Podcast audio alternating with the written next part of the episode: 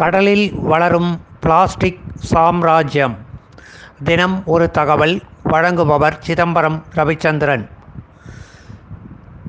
Plastic கழிவுகள் நம்மூர் குப்பை தொட்டிகளில் குவிந்து கிடப்பதையும் சாலைகளில் அங்கும் இங்குமாக சிதறி கிடப்பதையும் பார்த்து நமக்கு அருவருப்பு ஏற்படுவதுண்டு.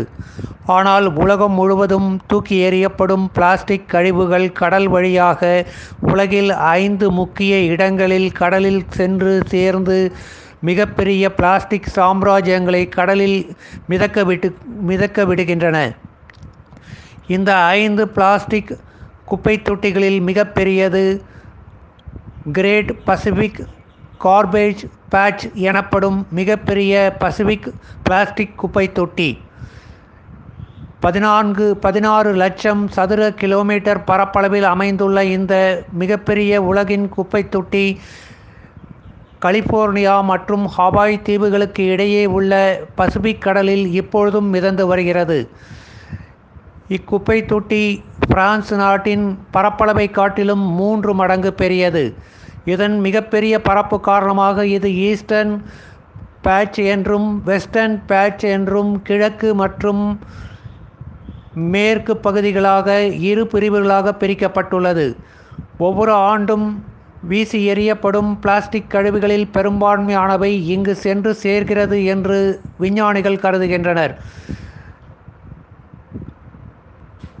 சீனா தாய்லாந்து இந்தோனேஷியா பிலிப்பைன்ஸ் ஆகிய நாடுகளில் இருந்து வீசி எறியப்படும் பிளாஸ்டிக் கழிவுகள் இங்கு சென்று சேர்வதாக ஆராய்ச்சியாளர்கள் கூறுகின்றனர். சுமார் பதினொன்று லட்சம் டன் முதல் இருபத்தி நான்கு லட்சம் டன் வரை பிளாஸ்டிக் கழிவுகள் ஒவ்வொரு ஆண்டும் இந்த குப்பை தொட்டியில் சேர்க்கப்படுவதாகவும் கவலை தெரிவிக்கப்படுகிறது. நம் ஊர்களில் குப்பை கிடங்குகளில் கொட்டப்படும் பிளாஸ்டிக் மலை போல கடலில் இவை மிதக்கும் என்று நீங்கள் நினைத்தால் அது தவறு. கண்ணுக்கு தெரியாத நுண் பிளாஸ்டிக் துகள்களும் இக்கடலில் மிதந்து கொண்டிருக்கின்றன.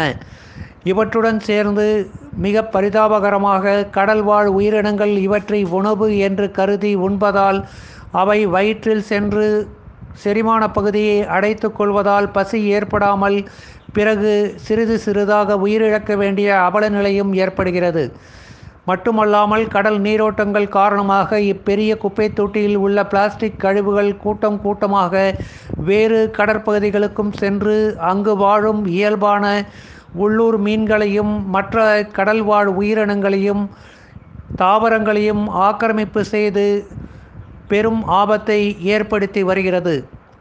இக்குப்பை தொட்டியில் சேர்ந்துள்ள பிளாஸ்டிக் கழிவுகளை நீக்குவதற்கு பல அமைப்புகள் முயன்று வந்தாலும் இன்னும் இது முழுமையாக வெற்றி பெறவில்லை என்பதே சோகமான உண்மை. நன்றி.